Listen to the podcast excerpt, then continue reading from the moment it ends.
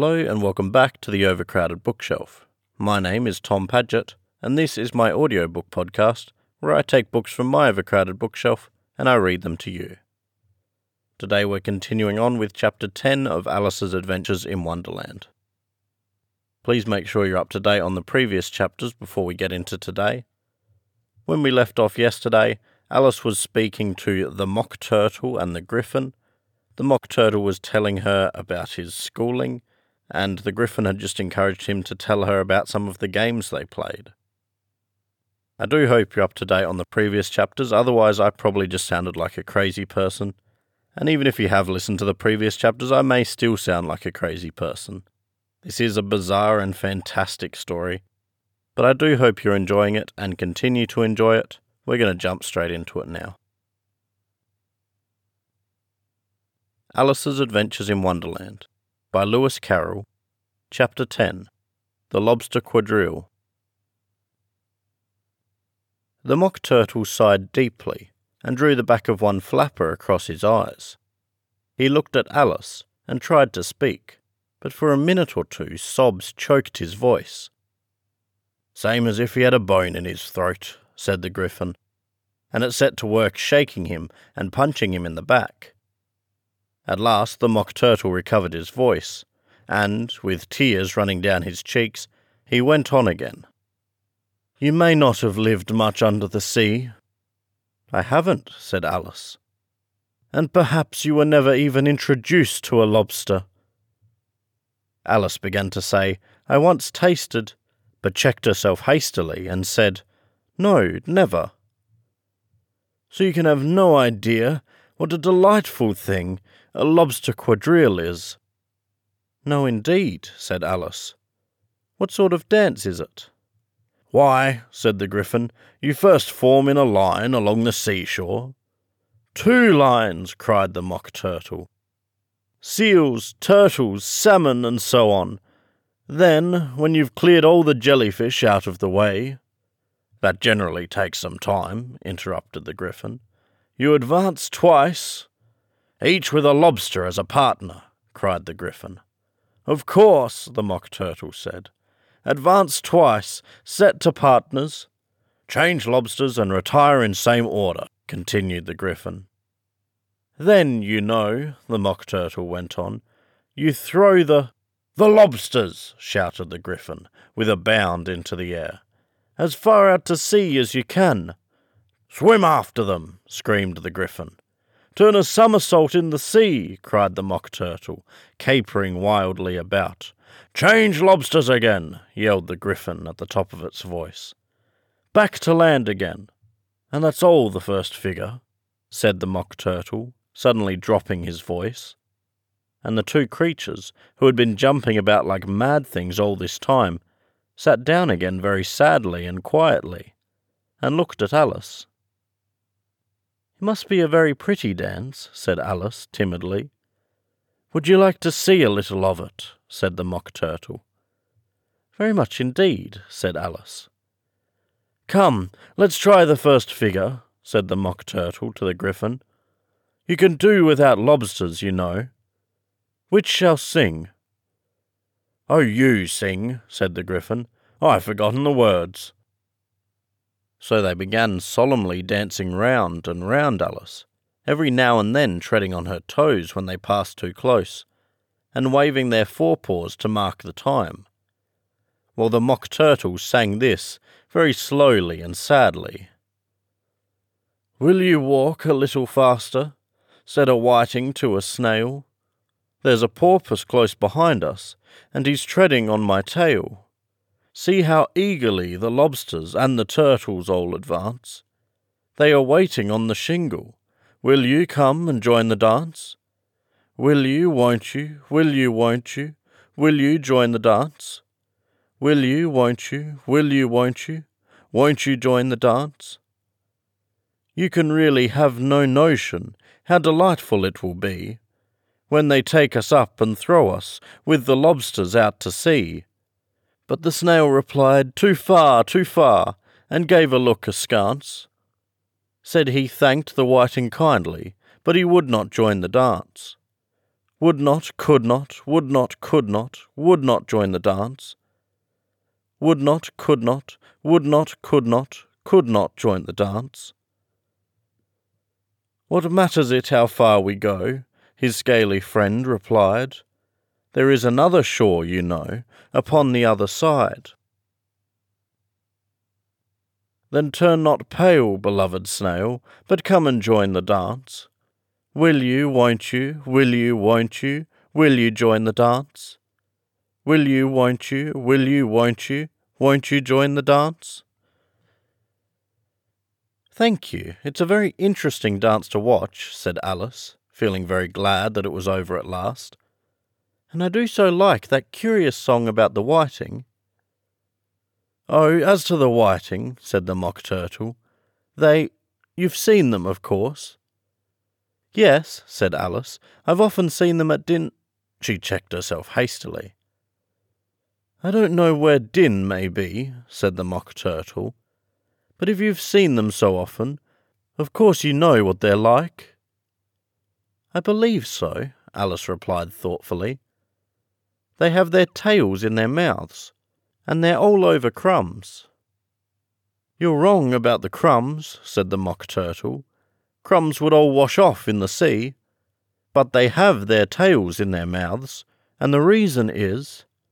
Here the Mock Turtle yawned and shut his eyes. Tell her about the reason and all that, he said to the Gryphon. The reason is, said the Gryphon, that they would go with the lobsters to the dance. So they got thrown out to sea. So they had to fall a long way. So they got their tails fast in their mouths. So they couldn't get them out again. That's all. Thank you, said Alice. It's very interesting. I never knew so much about a whiting before. I can tell you more than that, if you like, said the Gryphon. Do you know why it's called a whiting? I never thought about it, said Alice. Why? It does the boots and shoes, the Gryphon replied very solemnly. Alice was thoroughly puzzled. Does the boots and shoes? she repeated in a wondering tone. Why, what are your shoes done with? said the Gryphon. I mean, what makes them so shiny? Alice looked down at them and considered a little before she gave her answer. They're done with blacking, I believe. Boots and shoes under the sea, the Gryphon went on in a deep voice, are done with a whiting. Now you know. And what are they made of? Alice asked in a tone of great curiosity. Soles and eels, of course, the Gryphon replied rather impatiently. Any shrimp could have told you that. If I'd been the whiting, said Alice, whose thoughts were still running on the song, I'd have said to the porpoise, Keep back, please. We don't want you with us. They were obliged to have him with them, the Mock Turtle said. No wise fish would go anywhere without a porpoise. Wouldn't it really? said Alice in a tone of great surprise. Of course not, said the Mock Turtle. Why, if a fish came to me and told me I was going on a journey, I should say, with what pur- with what porpoise? Don't you mean purpose? said Alice. I mean what I say, the Mock Turtle replied in an offended tone, and the Gryphon added, Come, Let's hear some of your adventures. I could tell you my adventures, beginning from this morning, said Alice a little timidly. But it's no use going back to yesterday, because I was a different person then. Explain all that, said the Mock Turtle. No, no, the adventures first, said the Gryphon in an impatient tone. Explanations take such a dreadful time. So Alice began telling them her adventures, from the time when she first saw the White Rabbit. From the time she first saw the White Rabbit. She was a little nervous about it just at first. The two creatures got so close to her, one on each side, and opened their eyes and mouths so very wide. But she gained courage as she went on. Her listeners were perfectly quiet till she got to the part about her repeating, You are old, Father William, to the caterpillar, and the words all coming different. And then the mock turtle drew a long breath and said, That's very curious. It's all about as curious as it can be, said the Gryphon. It all came different, the mock turtle repeated thoughtfully. I should like to hear her try and repeat something now. Tell her to begin. He looked at the Gryphon as if he thought it had some kind of authority over Alice. Stand up and repeat. Stand up and repeat. Tis the voice of the sluggard, said the Gryphon. How the creatures order one about and make one repeat lessons, thought Alice. I might as well be at school at once. However, she got up and began to repeat it. But her head was so full of the lobster quadrille that she hardly knew what she was saying, and the words came very queer indeed. "'Tis the voice of the lobster," I heard him declare. "You have baked me too brown, I must sugar my hair." As a duck with its eyelids, so he with his nose Trims his belt and his buttons, and turns out his toes. When the sands are all dry, he is gay as a lark, and will talk in contemptuous tones of the shark. But when the tide rises and sharks are around, his voice has a timid and tremulous sound. That's different from what I used to say when I was a child, said the Gryphon. Well, I never heard it before, said the Mock Turtle, but it sounds uncommon nonsense. Alice said nothing, she had sat down with her face in her hands, wondering if anything would ever happen in a natural way again. I should like to have it explained, said the Mock Turtle. She can't explain it, said the Gryphon hastily. Go on with the next verse. But what about his toes? the Mock Turtle persisted. How could he turn them out with his nose, you know? It's the first position in dancing, Alice said, but she was dreadfully puzzled by the whole thing, and longed to change the subject. Go on with the next verse, the Gryphon repeated impatiently. It begins, I passed by his garden. Alice did not dare to disobey, though she felt sure it would all come wrong, and she went on in a trembling voice.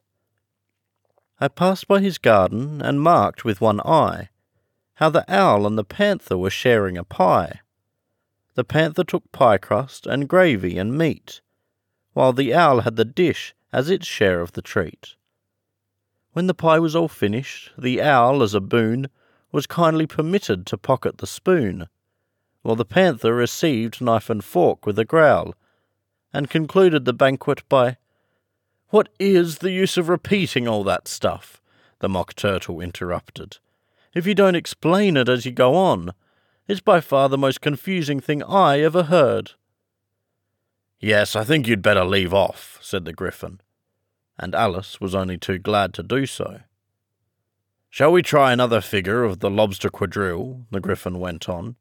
Or would you like the Mock Turtle to sing you a song? Oh, a song, please, if the Mock Turtle would be so kind, Alice replied, so eagerly that the Gryphon said, in a rather offended tone, Hmm, no accounting for tastes. Sing a turtle soup, will you, old fellow? The mock turtle sighed deeply and began in a voice choked with sobs to sing this Beautiful soup, so rich and green, waiting in a hot tureen. Who for such dainties would not stoop? Soup of the evening, beautiful soup. Soup of the evening, beautiful soup. Beautiful soup, beautiful soup, soup of the evening, beautiful, beautiful soup. Beautiful soup, who cares for fish, game, or any other dish? Who would not give all else for two pennyworth only of beautiful soup? Pennyworth only of beautiful soup?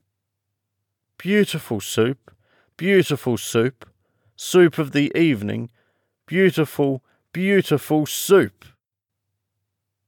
Chorus again, cried the Gryphon, and the Mock Turtle had just begun to repeat it when a cry of, The trial's beginning! was heard in the distance.